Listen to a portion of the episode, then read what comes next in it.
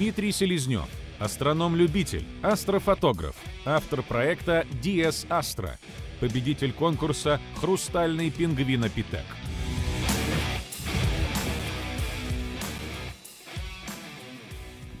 Приветствую, Дмитрий. Здравствуйте, Александр.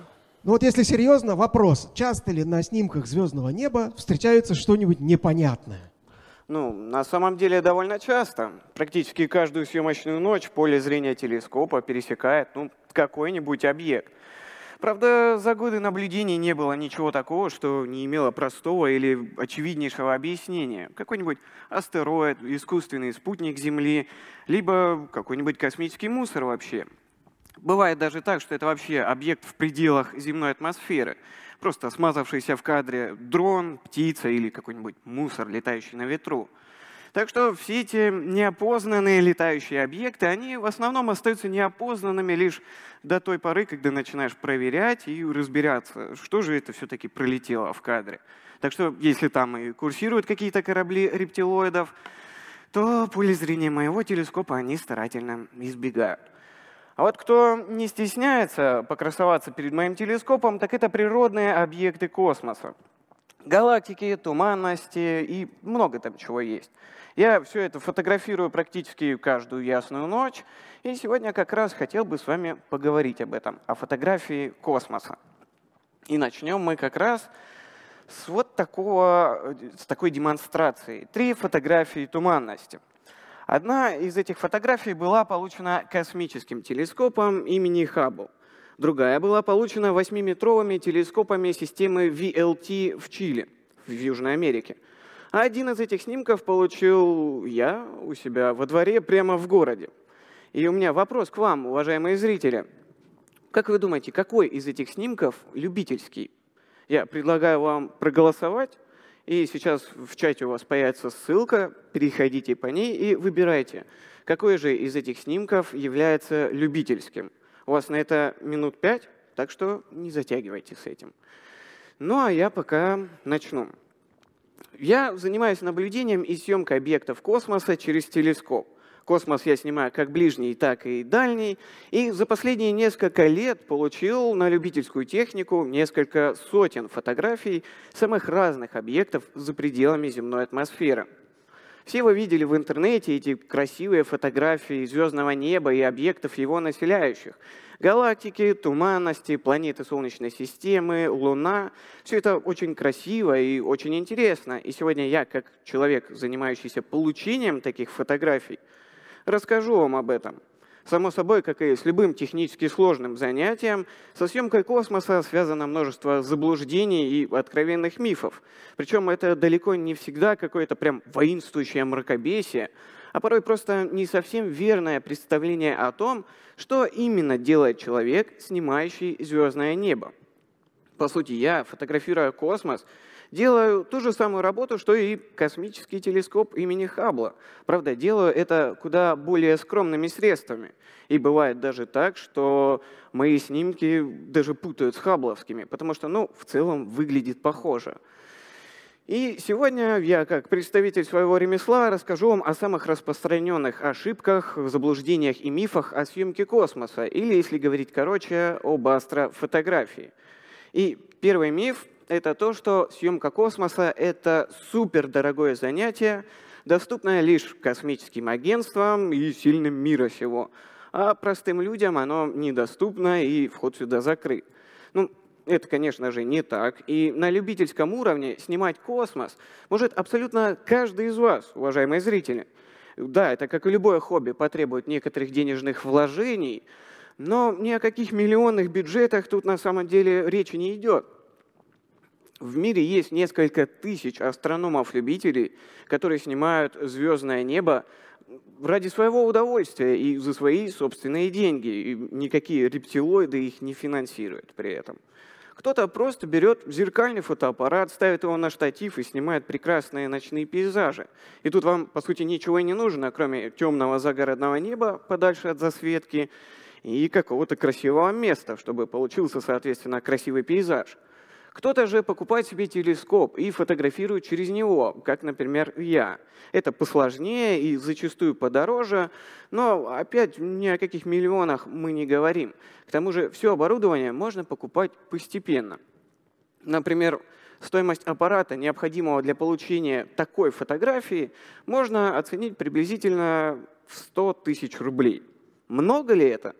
Ну, за один раз, наверное, много, но взрослый работающий человек вполне может позволить себе за год, за два накопить такую сумму без какого-то критического ущерба для семейного бюджета. И, в общем-то, фотография космоса — это не что-то такое сакральное, что делается в застенках НАСА для оболванивания простого населения. Любой человек может этим заняться и подтвердить все то, что я сегодня вам расскажу. И для этого ему не нужна ученая степень, огромный багаж знаний по физике или какие-то знакомые в министерствах. Нужно просто большое количество желания и определенное количество терпения. И переходя к тому, с чего мы начинали, три фотографии туманностей. Какой же из этих снимков является любительским? Давайте посмотрим на результаты голосования. Угу. Ну, прекрасно. Мне нравится то, что я вижу. На самом деле правильный ответ В. Это туманность хобот слона – и такие снимки можно получать буквально вот в своем дворе в домашних условиях. Вот так выглядит инструмент, на который я сделал эту фотографию. Телескоп всего лишь 13 сантиметров диаметром и чуть больше полуметра длиной. Не так уж и много, и правда? И вот еще пару примеров моих съемок на него. И у вас сейчас, наверное, возникает вопрос, а каким образом астроном-любитель со своими 13 сантиметрами может тягаться с 8-метровым телескопом в Чили или телескопом, который вообще на орбите летает? И ответ на этот вопрос развеивает наш следующий миф о гигантских телескопах и не менее гигантских их увеличениях.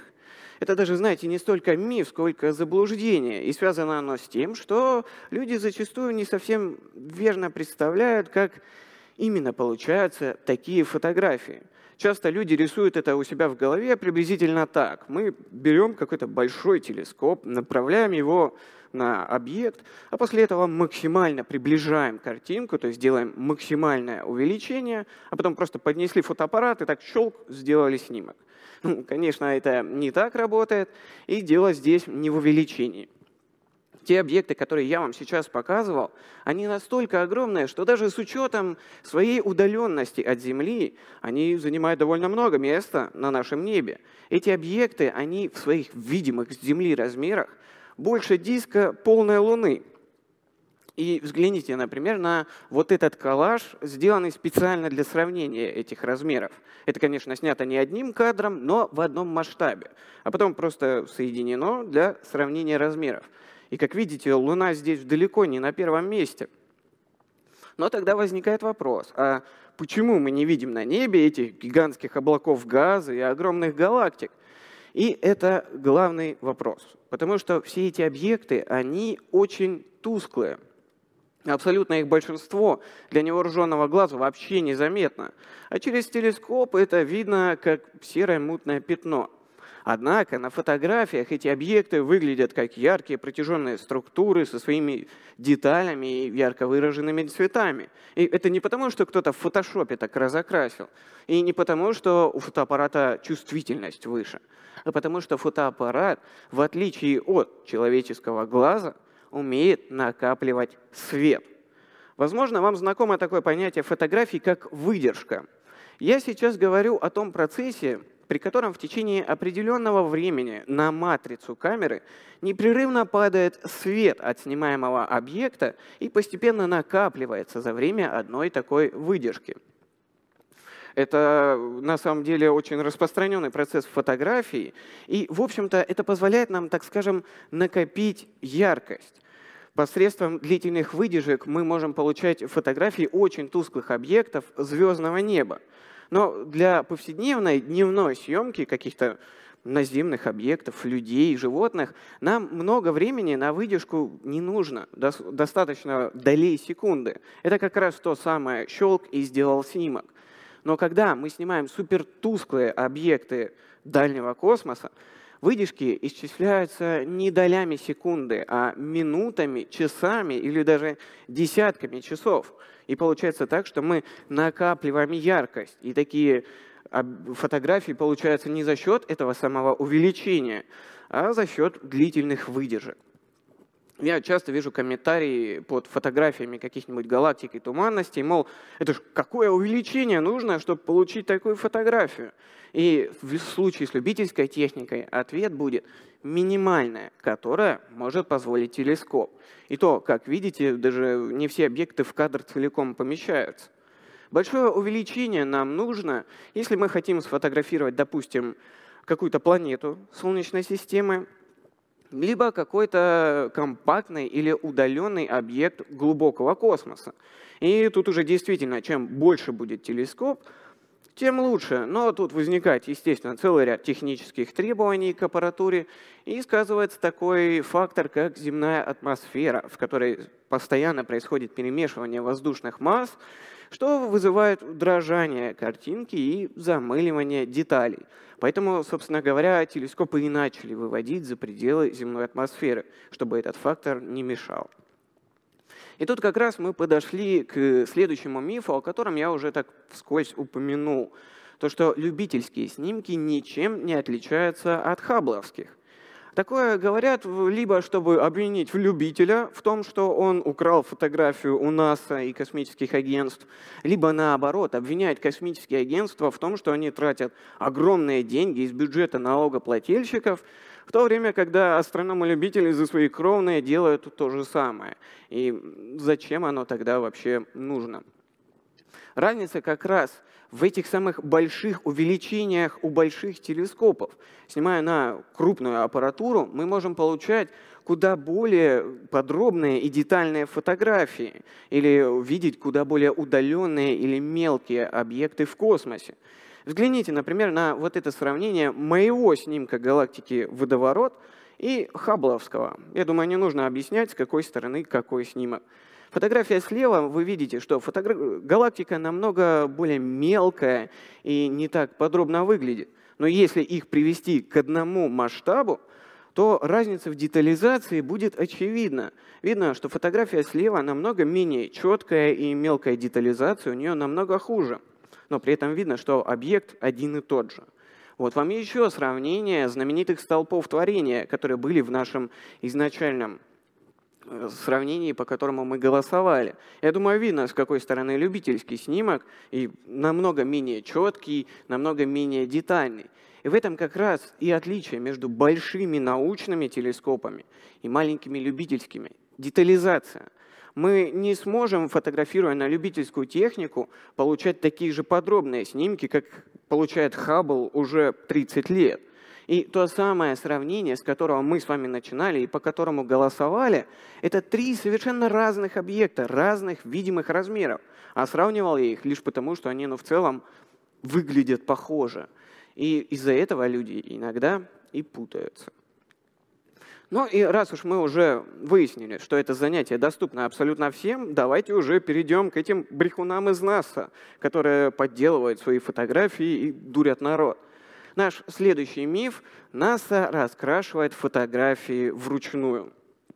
Очень часто вижу комментарии на эту тему, мол, у НАСА есть целый штат художников, которые берет эти черно-белые фотографии и чуть ли не кистями их разрисовывает. Ну, давайте разберемся. Интересный факт заключается в том, и он в принципе подкрепляет веру в этот миф и заблуждение, в том, что у космического телескопа Хаббл все того же, в нем стоят черно-белые камеры – Соответственно, и исходный материал, получаемый им, тоже он является черно-белый.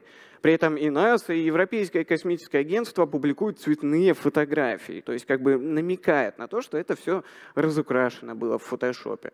Но сомнений добавляет еще и то, что один и тот же объект на разных фотографиях может иметь совершенно разные цвета.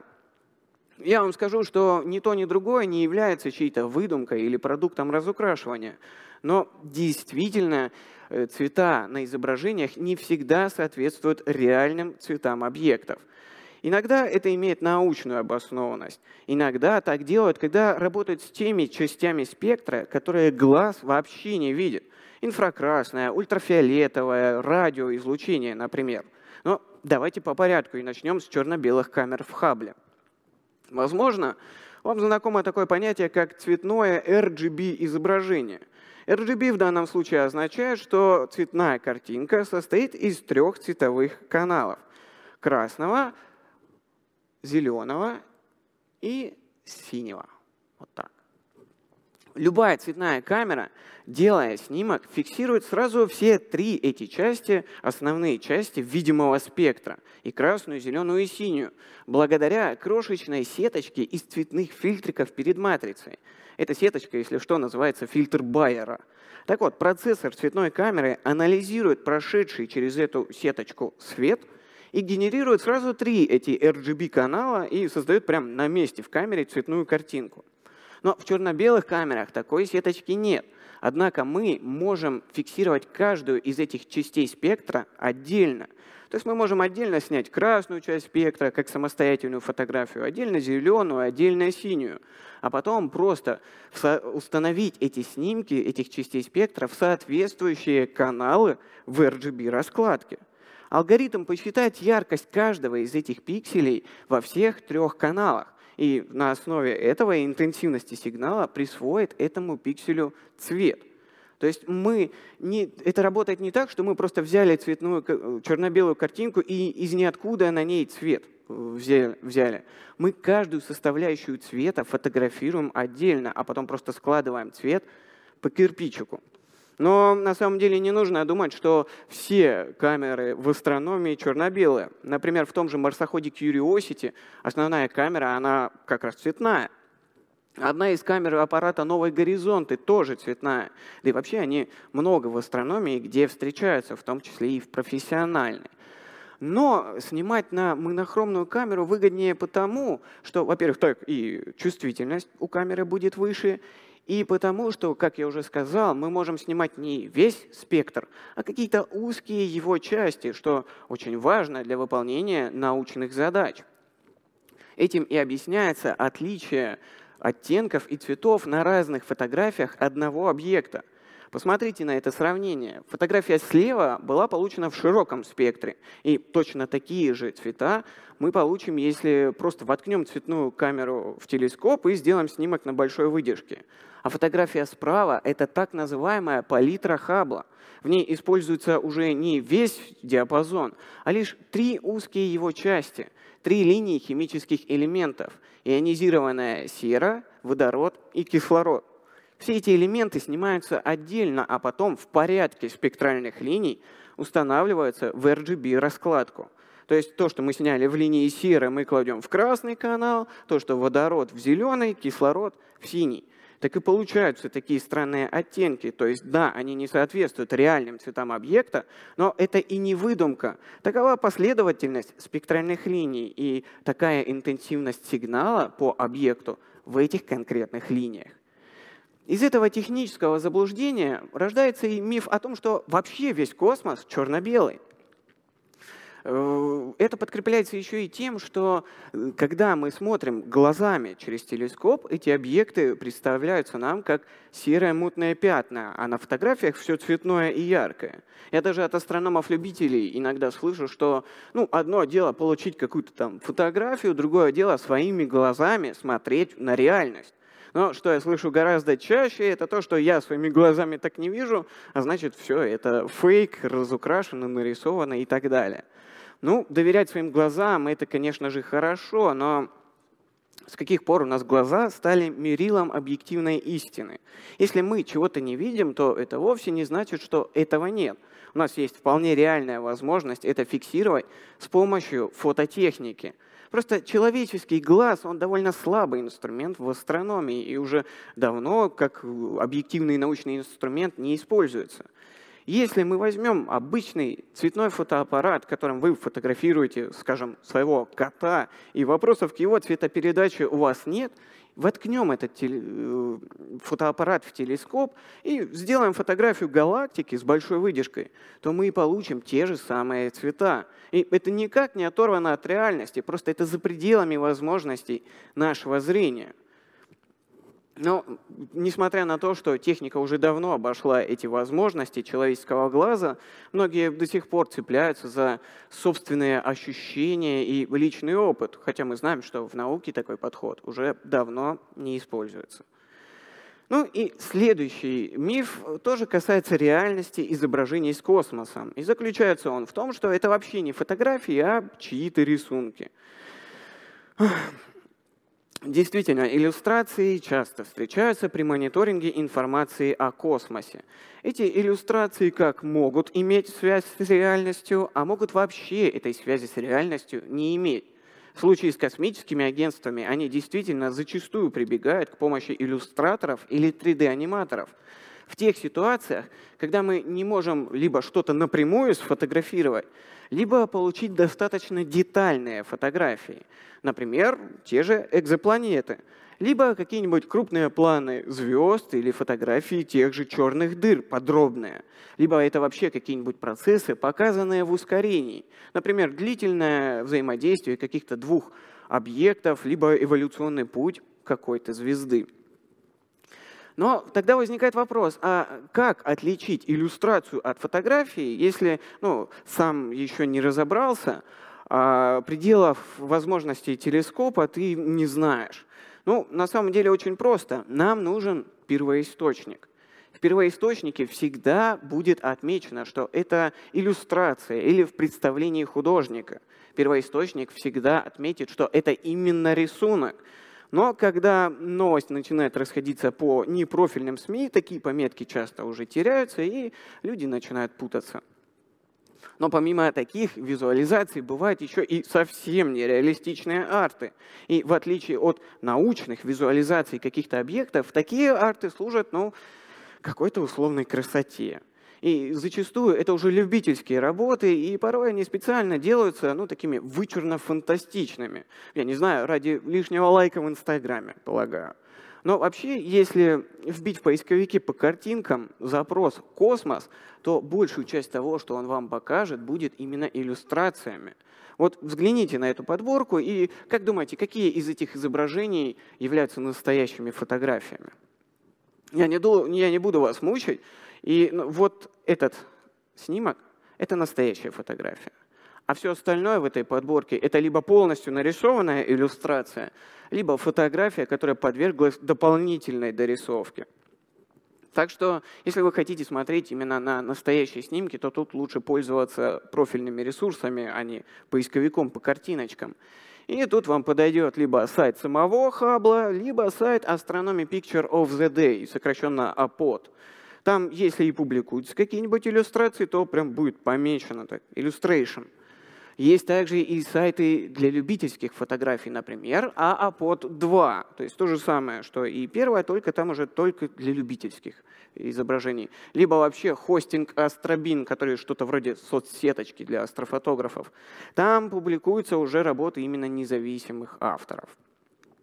Но вообще на почве вот этого всего разговора про рисунки возникает спор, и в интернете часто можно увидеть высказывания в духе «Зачем вообще нужны эти дурацкие телескопы? Я вам сейчас сам за 100 долларов прекрасно все это нарисую». Ну, круто, конечно, если ты можешь это нарисовать, значит, ты крутой художник, но вы не сможете что-то научно достоверно изобразить, если ничего не будете об этом знать. Современные научные телескопы, они ведь не только для получения красивых картинок космоса, но и для получения научных данных, которые как раз не выглядят, как вот эти самые красивые картинки из интернета. Это могут быть какие-нибудь длительные наблюдения за звездой, изменение ее яркости, изменение ее положения. На основании этого уже строятся кривые блеска, спектрограммы, куча разных графиков, которые в целом формируют наше представление об этом объекте.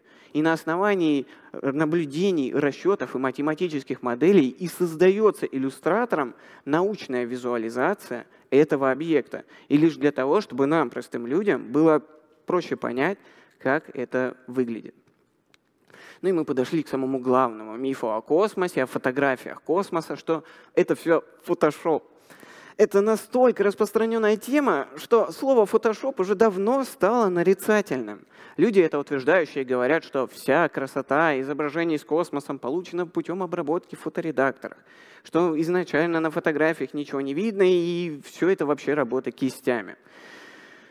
Ну, да, я даже от э, наблюдателей иногда слышу подобные заявления про Photoshop. Вот только проблема в том, что тот же Photoshop, на котором свет клином вообще-то не сошелся, это графический редактор с десятками функций. Да, в нем есть возможности рисования кистями, и в нем вообще можно сделать фейк насчет раз. Но это не единственная его функция, и конкретно в съемке космоса, в астрофотографии, он применяется именно как редактор для коррекции изображения, а не инструмент, в котором мы кистями рисуем туманности. В этом плане его можно вполне адекватно сравнить э, с цветокором, который делают видеомонтажеры. Взгляните, например, на цветокор, который я себе для видео делаю. Давайте проанализируем изображение. Отличаются ли яркость картинки? Да, отличаются. Отличается ли общий цветовой баланс? Ну, да, в целом отличается. Но главный вопрос, страдает ли от этого реалистичность изображения? Нет. И там, и там человек, к счастью, с одной головой, двумя руками и десятью пальцами на них. И то же самое с изображениями космоса. Мы не рисуем кистями, а, во-первых, убираем дефекты, которые возникают в результате съемки, это либо от телескопа, либо от самой камеры, либо убираем артефакты, возникшие при съемке на этих самых длительных выдержках. Их там возникает очень много. Регулируем контраст изображения, чтобы оно было таким чуть более сочным. Убираем шумы, которые в нашем деле вообще одна из главных проблем. Помимо этого, ну, мы можем иногда регулировать яркость, резкость и, возможно, общий цветовой баланс. Что-нибудь из перечисленного может нанести вред реалистичности изображения?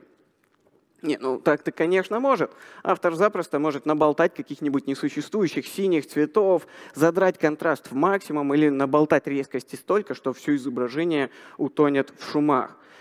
Но, как и я, как и большинство астрофотографов, мы стараемся не прибегать к каким-то творческим действиям, а лишь пользуемся косметическими инструментами для того, чтобы сделать изображение более смотрибельным и только. Вот вам сравнение до и после фотошопа. Страдает ли реализм? Ну, мне кажется, не очень. Это снято на обычный зеркальный фотоаппарат, то есть просто видимый диапазон с большой выдержкой.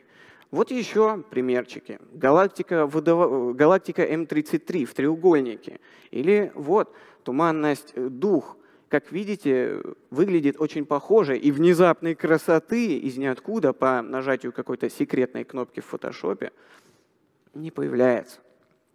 Вообще, рассказывая э, доклад на такой сцене, обязательно нужно приводить какие-то ссылки на исследования по этой теме, либо призывать глубже закопаться в вопрос, вообще дают источники информации. И это правильно. Если ты говоришь о науке, при этом ни на что не ссылаешься, то как вообще подтвердить достоверность того, что ты говоришь? В моем случае ссылка на источник одна, и эта ссылка у вас над головой, звездное небо вам для того, чтобы проверить все то, что я сегодня говорю, достаточно просто направить телескоп в небо, взять фотоаппарат и все самостоятельно проверить. Вам не нужно читать какие-то статьи, слушать какого-нибудь ютубера или читать лек... слушать лекцию. Вам вообще никому не нужно верить на слово. Просто берете, направляете и проверяете. Но для того, чтобы это проверить, вам придется разобраться с самим телескопом. Как он работает, как он устроен и как сделать так, чтобы он тоже давал качественное изображение. И тут уже не, не обойтись, наверное, без источников информации, которые помогут вам разобраться во всем этом деле. Я сам веду сразу два YouTube-канала по астрономии. Один по теоретической ее части, другой по практической. Там как раз про телескопы, про железки, про камеры, про обработку изображений. Много информации получите там. Есть также текстовый вариант сайт starhunter.ru, который ведет мой друг Руслан Ильницкий. Там в текстовом варианте тоже много полезной информации. И еще он написал недавно книгу «Как наблюдать за звездами. Практический гид». Специально для людей, которые хотят начать наблюдать, но еще не знают, с какой стороны к этому делу подойти.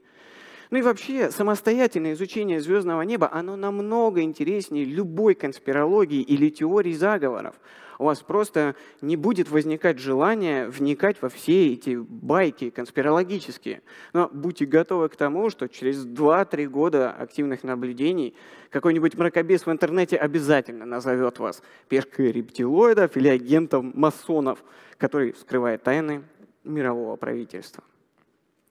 Но не расслабляйся, пожалуйста, потому что сейчас предстоит самое страшное. Уже страшно, да. Да, мы приглашаем на сцену вредного оппонента.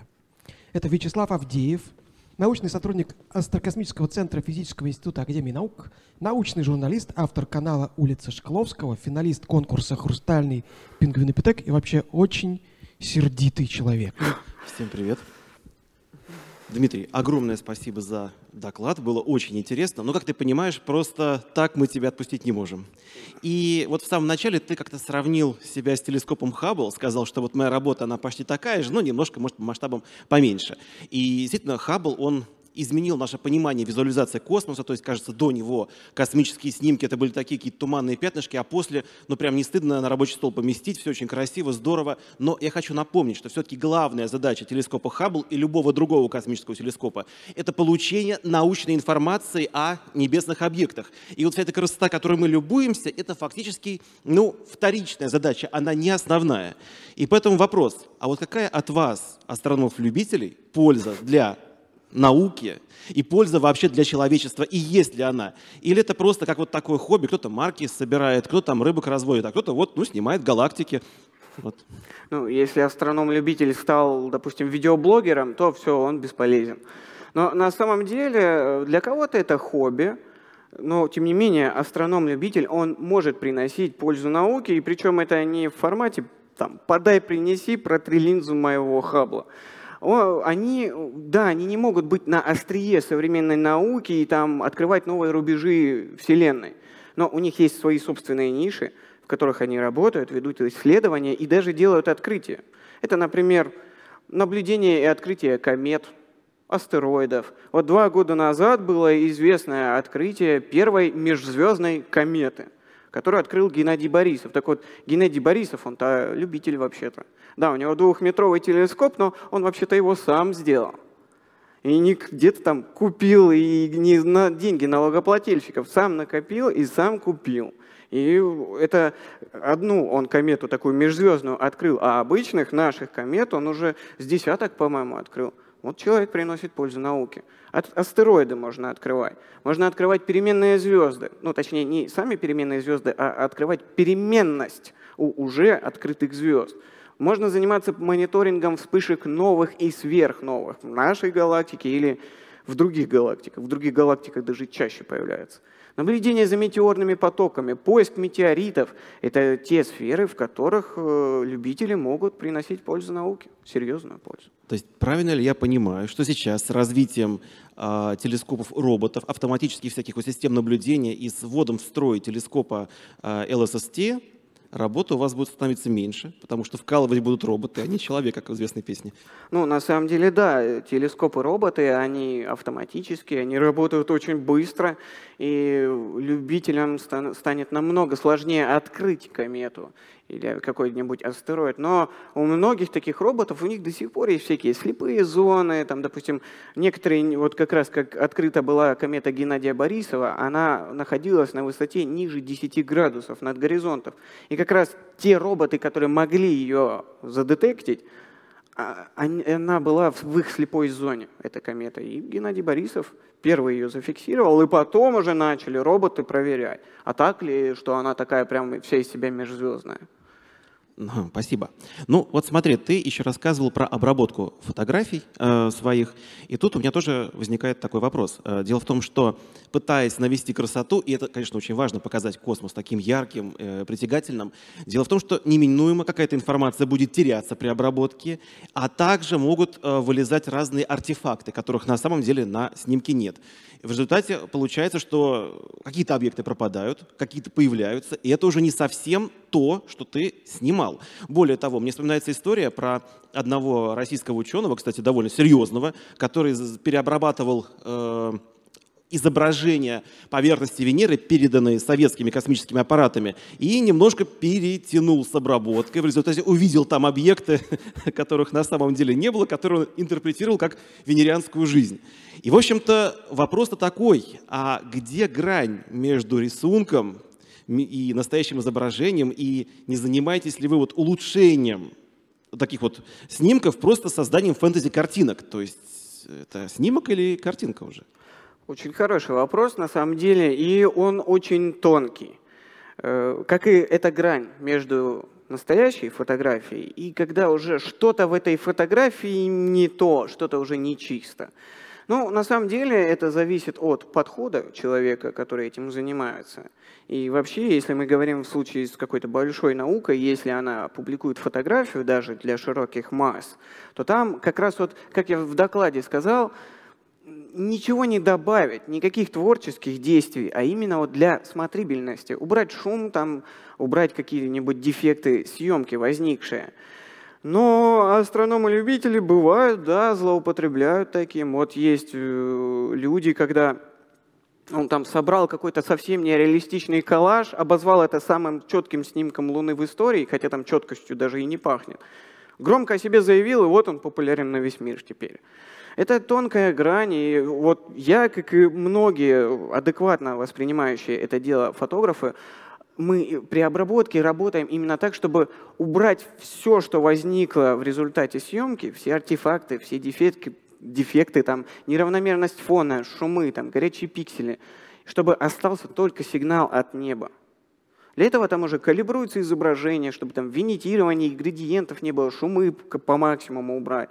То есть в этом весь подход. Сделать так, чтобы ничего не помешало сигналу от космоса. И ну, тут уже от, от автора зависит. Но может самый четкий снимок это не в том смысле, просто имелось в виду, он четкий такой. Вот он прям самый четкий в истории и все. Окей, хорошо. А вот смотри, ты упомянул в докладе о том, что вы можете накапливать сигнал от небесных объектов десятки часов.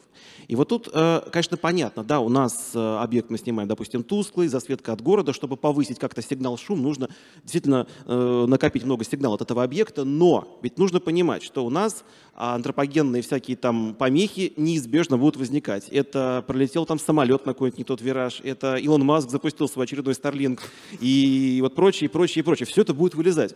И потом, в конце концов, через десятки часов у тебя выйдет на небо солнце, и если ты не на Северном полюсе в полярную ночь, то проблем довольно много. Вот мне интересно, что-то тут нам, может быть, ты не совсем нам так рассказывал, как есть на самом деле? Я на самом деле рассказал все так.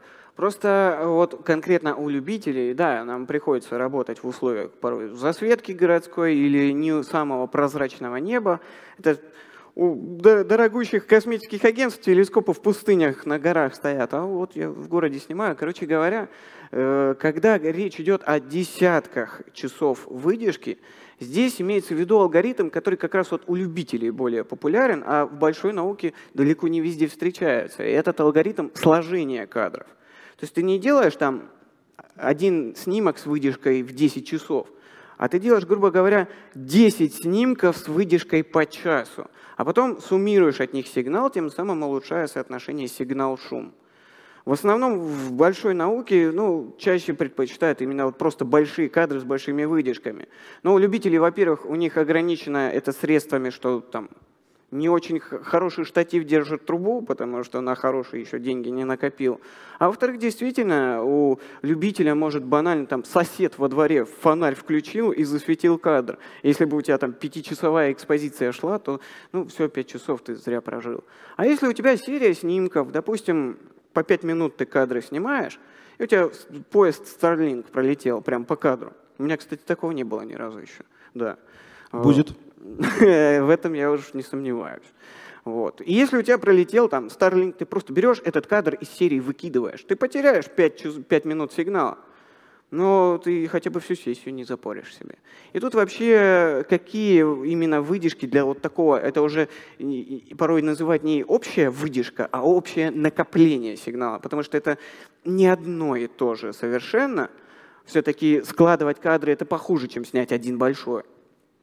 Но, по сути, накопление может исчисляться десятками. Я вот не утрировал, кто-то прям по 100 часов копит, когда в засветке снимает. То есть мы можем, благодаря этой системе сложения кадров, мы можем один и тот же объект снимать несколько ночей. То есть мы поснимали ночь, расцвело, все, зачехлили телескоп, в этой следующей ночью опять его наводим и снимаем дальше. А потом все эти кадры вместе суммируем. Я бы попросил сейчас устроить голосование. Пусть э, наши зрители проголосуют, на чьей они стороне, кто более убедителен. Дмитрий Селезнев, Вячеслав Авдеев или кому-то понравились оба. Пожалуйста, перейдите по ссылке, которая в чате сейчас появилась, и проголосуйте. А мы продолжаем мучить докладчика вопросами. А, Людмила Першина спрашивает, правда ли, что на снимках из космоса Солнце изначально белое, а желтым его подкрашивают, чтобы проще было узнавать? Это, кстати, очень хороший вопрос на самом деле.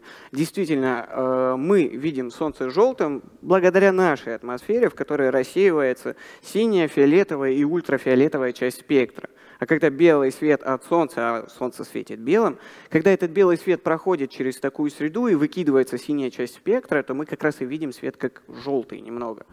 Из космоса, если мы посмотрим прямо на Солнце, чего, конечно, делать не стоит, мы ультрафиолета так нормально в глаза получим. Если посмотреть все-таки, то оно будет именно белым. Но когда фотографируется Солнце из космоса, оно фотографируется не всегда вот прям в широком таком спектре. Оно иногда фотографируется вот в узких выбранных частях – и в этих частях, например, когда мы видим фотографию какого-нибудь солнечного протуберанца, который такой красный весь из тебя, эти протуберанцы, они действительно красные. И это проверить можно очень легко. Можете прямо сейчас э, где-нибудь загуглить фотографию полного солнечного затмения, когда Луна полностью закрывает э, диск солнечный, и из-за этого края выглядывают какие-то вот красненькие пятнышки вот это самые красные протуберанцы. Их вот, когда мы просто там глазами или пленку там навесили на телескоп для защиты, мы их не видим, потому что они для такого обычного зрения почти полностью прозрачны. Их засвечивается общим солнечным таким излучением. Но если мы возьмем узкую линию водорода, H-альфа, то в этой линии как раз мы и увидим протуберанцы, вот это вот перемешивание бурное, и оно как раз красное такой ярко-красный и сочный. И мы даже глазами это можем увидеть, наблюдая через такой телескоп. Ну а бывает и некоторые снимки действительно подкрашиваются. Хотя это, знаете, я чаще вижу это у любителей. Вот. Когда, если, например, зайти на сайт SDO, Solar Dynamic Observatory, там вот широкая линия спектра Солнца, оно как раз серым показано. Спасибо. Вопрос от Дмитрия Решетникова из Москвы. Используется ли при обработке астрономических снимков технологии искусственного интеллекта, например, нейросети? И если да, то как? Эм, я не знаю, возможно, это постепенно начинает уже внедряться. Насколько я знаю, у того же Photoshop последняя версия там уже с какой-то нейросеткой. Но лично я по классическим алгоритмам работаю, там вообще не применяется искусственный интеллект.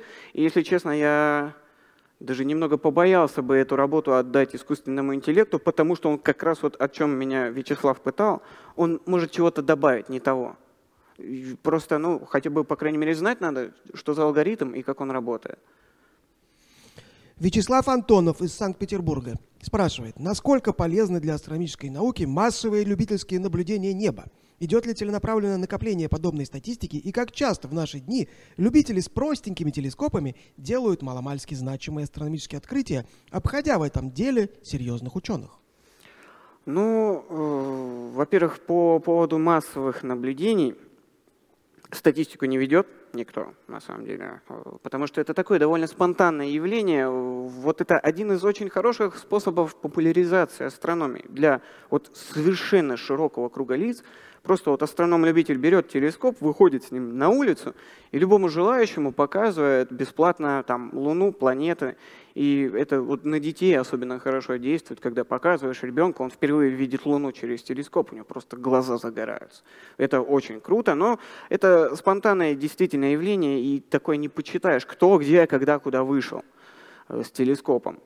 А насчет небольших телескопов, которые могут э, внести, я вот как раз Вячеславу говорил, что мы можем открывать астероиды, можем открывать кометы. Да, чем круче, чем больше телескоп у любителя, тем оно, конечно же, лучше. Но вообще э, стандартно, даже, вот знаете, есть проекты гражданской науки, citizen science так называемые, есть проекты не просто для широкого круга лиц, где там каждый желающий может анализом информации заниматься. Есть вот конкретные для астрономов-любителей такие проекты, и там от 20 сантиметров телескоп у них минимальный порог, то есть 20 сантиметров диаметр, определенная камера у тебя есть, вперед дают список задач, там, уточнение орбит астероидов. А это не обязательно какое-то громогласное открытие будет, но это монетка в копилку знаний будет. Она может оказаться важной. Спасибо. Вопрос от Егора Будкарева из Твери. Как делают фотографии далекого космоса более яркими и контрастными? Ну, отчасти ты про это говорил уже. Ну да, ну тут в принципе э, есть такое понятие, как гистограмма. Я сейчас просто боюсь скатиться в технику занудную. Есть такое понятие, как гистограмма, и она растягивается при обработке изображений. То есть это, грубо говоря, работа с динамическим диапазоном, которое вроде мы как мы не видим, вот на фотографии вроде как ничего не видно, но сигнал при этом зафиксирован, и он заложен в файл изображения. Если эту самую гистограмму растянуть, то сигнал, он проявляется. Это что-то похожее, вот абстрактно похожее на вот проявку пленки. То есть вроде как на пластине не видно ничего, а потом ты проявил, и вот она фотография. Спасибо. Вопрос от пирожка с ковидлом. А объединяли ли астрономы-любители свои аппараты в интерферометры? Насколько подобное сложно и оправдывает ли потенциальный результат затраты? Мне, если честно, не знакомы такие э, методы вот прям по интерферометрии. Во-первых, это не так, чтобы очень далеко друг от друга надо быть. Э, так что, ну, лично мне примеров таких акций на ум сейчас не приходит. Я знаю, когда любители э, работают вместе из разных точек Земли, чтобы, допустим, параллаксы какие-нибудь фиксировать, там, допустим, там, по Луне. Но это не интерферометрия, а просто наблюдение одновременное из разных точек. Вопрос от Кирилла Ворошилова из Санкт-Петербурга. Насколько сложно должно быть сделать как раз фейковый снимок космоса? Есть какие-то признаки, по которым легко отличить реальный снимок от буйной фантазии художника? Ну, вот это, кстати, эм, тонкий вопрос. И есть э, такие вот ну, художники, которые могут так нарисовать, что даже я не отличу. Вот, то есть я могу, вот мне в данном случае помогает именно вот астрономическое знание. То есть если я, допустим, вижу, что закат на фотографии, красивый солнечный закат, а рядом такая луна, полнолуние, то я уже знаю, что я уже понимаю, что это фейк, потому что не может полная луна прям тут возле заката быть, э, потому что она с обратной стороны от солнца будет, иначе что ее тогда спереди освещает? Но тут помогает именно вот в вычислении фейков, помогает само знание объектов, а вот каких-то конкретных признаков, ну, не знаю, одно время я думал, что вот когда на снимке совершенно очевидно какие-то звезды дублируются, то это э, как, что как-то подозрительно выглядит. Но было такое, что действительно я фотографирую, вот тут три звезды и тут три звезды рядом, и вот, вот они там, и вот хоть убейся. Хотя вот похоже, как будто взял кто-то штампом скопировал. Вопрос от Федора из Рыбинска. Какая выдержка у человеческого глаза? Какую выдержку надо установить на фотоаппарате, чтобы получить снимок аналогичный тому, что можно было бы увидеть невооруженным глазом, наблюдением в бинокль, в телескоп и так далее? Вот это, кстати, интересная тема, но э, очень сложная. Во-первых, э, как это ни странно, у нашего глаза у него чувствительность чуть-чуть повыше, чем у фотоприемника. Во-вторых, у фотоприемника хуже так называемый динамический диапазон, поэтому и причем вот этот и диапазон, и чувствительность матрицы, они в каждой камере разные. Поэтому если у вас есть фотоаппарат, и вы хотите так поэкспериментировать, тут нужно подобрать. Потому что это у каждой камеры индивидуально будет. Но вообще, если говорить о наблюдениях космоса, то вот как раз с учетом вышеописанных факторов, что диапазон динамический и немного чувствительность у камеры пониже, по крайней мере у той, что у меня была, у меня была одна секунда. Соответствовало тому, что я вижу своим глазом. Одна секунда выдержки. Но там камера такая прям очень и очень простенькая была. Вопрос от зрителя Злотник Дарена, который спрашивает, выставку планируете из своих фото, а кому-то дарите? Хочу суперфото с автографом в детскую. Ну, пишите и договоримся, я думаю, в этом проблемы нет. Я выставку, ну это так, хочу когда-нибудь сделать, но вот как руки дойдут, как все свои дела сделаю. Так... На следующем форуме нашем, если он будет очный. Как вариант. Угу. Андрей Сальников спрашивает, какое самое важное открытие сделал фотограф-любитель? Ну, на мой взгляд, это как раз вот открытие первой межзвездной кометы – Геннадием Борисовым. Лично это на меня больше всего впечатление произвело. Э, хотя вот мне еще очень нравится, это, знаете, это не, не открытие, это скорее, ну, как часто бывает, просто везение, просто любитель зафиксировал, как на Юпитер падает астероид. То есть вот он просто снимал Юпитер, бум, вспышка на Юпитере. Это очень круто. И вот что самое обидное, я в эту ночь тоже снимал Юпитер, но я на час раньше закончил. Я на следующий день, когда узнал, мне прям так обидно стало. Ничего, еще впереди. Да. Что-нибудь еще более крутое. Спрашивает Имре Ач. Возьмем, к примеру, Луну. Там есть лавовые трубки. Их внутри видно не очень хорошо, темно. Можно ли организовать какую-то вспышку? Лазером, мазером, еще как-то? Ну, не любительскими средствами, уж, конечно. Тут э, бывали же эксперименты там по лазерным откликам уже вот именно космических агентств. Это, наверное, у них надо спрашивать. Мне такой лазер у себя в Азове не дадут поставить, чтобы там вспышку на Луне устроить. Вопрос от Джасия Джасия. Принимают ли астрономические научные институты фото космоса у посторонних? Как справляется с валом фейка? Или такого нет? Ну, вот э, я говорил о сайте Astronomy Picture of the Day. Там есть возможность, вот именно который НАСА ведет, у которого профессиональные снимки, там чаще всего как раз Хаббла публикуются. Там есть возможность предложить фотографию. Если она окажется прям качественной, красивой, или на ней какое-то редкое астрономическое явление будет зафиксировано, они опубликуют на вот этом сайте, а под любительский снимок. Такой бывает. Они прям подписывают, кто автор, там ссылку на него даже дадут. Александр Воронков. Появляются ли в последнее время новые перспективные оптические схемы любительских телескопов? Ну, насчет конкретно новых, не знаю. Вообще в любительскую технику сейчас даже вот в российский рынок понемногу начинает внедряться схема Ричи Кретьена, которая больше для, для большой науки работала, как тот же самый Хаббл. И вот постепенно на наш российский рынок выходит такая оптическая схема, и было бы вот лично мне, возможно, летом выдастся с такой поработать, и интересно было бы. Но тут сложно судить. Я сам использую оптическую схему, которую дядюшка Ньютон еще придумал. Так что...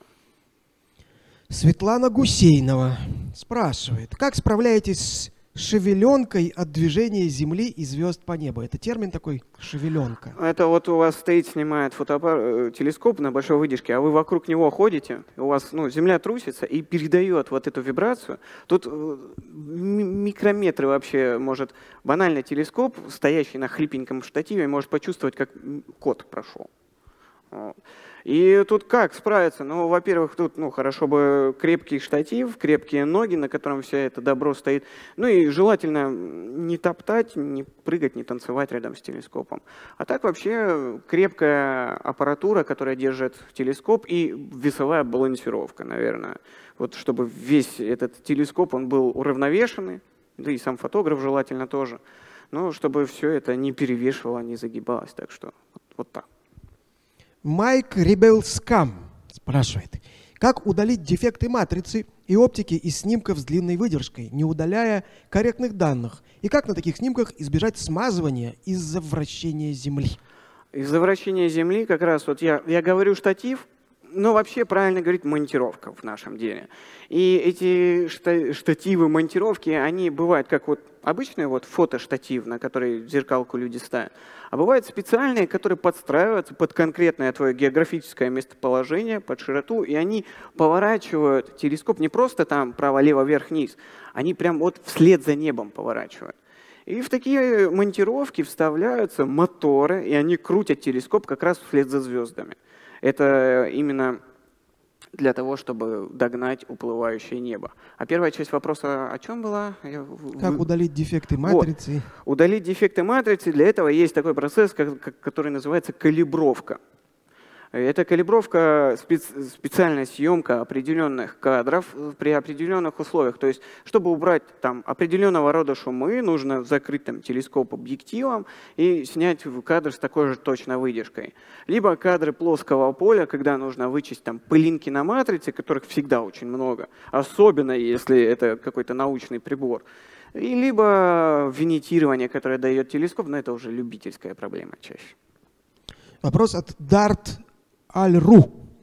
Чисто технически, современное мобильное устройство уже способны делать подобного рода снимки? Если да, то какие условия должны соблюдаться фотографом? Вот это проблема, большая проблема. Во-первых, у мобильничков у них маленький сенсор. Всегда очень маленький. Это уже проблема. Потому что он принимает мало света на свою маленькую площадь. Это раз. Во-вторых, э, на мобильный телефон мы как? Мы когда снимаем на зеркалку э, через телескоп, мы как раз вот не подносим вот так к объективу, а мы вкручиваем зеркалку прямо в телескоп, и телескоп становится объективом для нее.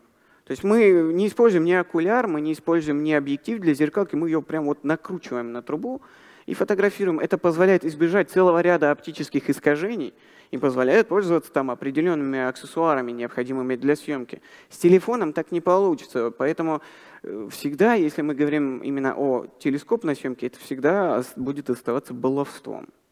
Но с современными крутыми э, такими уже более-менее флагманами можно поставить телефон на штатив и просто пейзаж снять. Это, это ради бога, это пожалуйста, если хороший телефон. Вопрос от Светланы Гусейновой. Куда реализуете потом свои фото?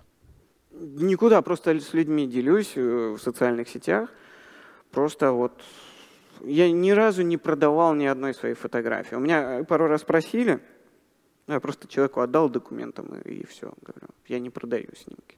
Я не продаюсь, хоть я и блогер. Нетрикс спрашивает, возможно ли когда-нибудь будет разглядеть через телескоп в видимом диапазоне происходящее на поверхности другой планеты в хорошей детализации, или это противоречит законам физики? С Земли вряд ли, потому что пока есть атмосфера, которой мы дышим, мы с Земли с трудом сможем увидеть присутствие человека на Луне, а следы присутствия, потому что атмосфера, она бурлит, и она замыливает такие детали. Мы с трудом можем фиксировать вообще как таковые экзопланеты. Хотя насчет любителей я вообще не знаю, делал ли кто-нибудь это. Но большая техника, она, конечно, шагает вперед, появляется адаптивная оптика, которая позволяет немного нивелировать эффекты атмосферной турбуленции, но все равно атмосфера, она есть атмосфера. Будет у нас большой, огромный телескоп за орбитой, который доступен для любителей вот тогда, может, и посмотрим, как там человечки на каком-нибудь трописте один ползают. Так, значит, сейчас мы сначала посмотрим, кто оказался более убедительным для зрителей, ты или Вячеслав. Давайте-ка посмотрим. А я вот за второй вариант хотел проголосовать. Да, ну вот мне нравятся оба. Большинство зрителей такие оказались ах, не радикальные. Вот, ну что ж, а тебе предстоит выбрать лучший вопрос. Сейчас я тебе зачитаю. Угу. Значит, были вопросы. Как делают фотографии более яркими и контрастными? Э, про интерферометры из множества аппаратов. Угу. Э, как э, сложно сделать фейковый снимок? Какая выдержка человеческого глаза? Не планируешь ли выставку? Какое самое важное открытие сделал любитель? Значит, проламывает трубки подсвечивать лазером на Луне. Угу. Принимают ли астрономические научные институты фото космоса у посторонних? Про новые перспективные оптические схемы телескопов. Как справляетесь с шевеленкой? Как удалять дефекты матрицы? Значит, про мобильные устройства в качестве вот таких угу. фотоаппаратов. Как реализуете потом свои фото? И, наконец, про разглядывание на далеких планетах следов невидимых людей, значит, в телескопы. Итак, кто получит книгу от издательства «Бомбора. Космические истории от первого лица». Нэнси Аткинсон. М? Авто- Нэнси Аткинсон, автор книги. Да. Очень классная книга. Ну, мне понравился вопрос про выставку. Он мне понравился тем, что человек для ребенка хочет фотографию. Я всегда очень люто плюсую за то, что люди детям показывают космос, приобщают их к таким важным вещам. И это классно, мне всегда таких хочется поддерживать родителей. Так что и вопрос как бы по существу. Это, значит, зритель, злотник Дарена, наверное, зрительница, злотник Дарена получает замечательную книгу от издательства Бомбора «Космическая история от первого лица». Э, тебе наши традиционные подарки «Пингвинопитек будущего» и от Павла Красновой планшет от FunPin. Такой же набор сувениров получает вредный оппонент Вячеслав Авдеев. Спасибо. Значит, сейчас на экране появится скетч художницы Юлии Родиной по мотивам О, доклада Дмитрия. Вот такой прекрасный. а он и на рисунок. меня похож даже, который слева стоит на ящике. Они оба на тебя похожи. А я хочу задать давно меня мучающий вопрос. Варяг и викинг – это одно и то же или все-таки есть какая-то разница? Да, конечно, есть разница, это совсем не одно и то же, хотя, знаете, это такие понятия перевертыши.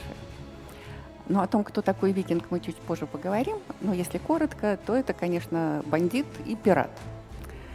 А, а кто такие варяги? Варягами, по мнению наших филологов, называли на территории Древней Руси всех выходцев с территории Скандинавии. Hello, my friend. Nice to meet you here. This is a very strange um, thing to be doing. Очень, очень странно в таком формате ему работать, но все получится. Так кто все-таки был прав в варяжском вопросе? Миллер или Ломоносов? Все-таки, наконец. Решите спор. Да, это, да.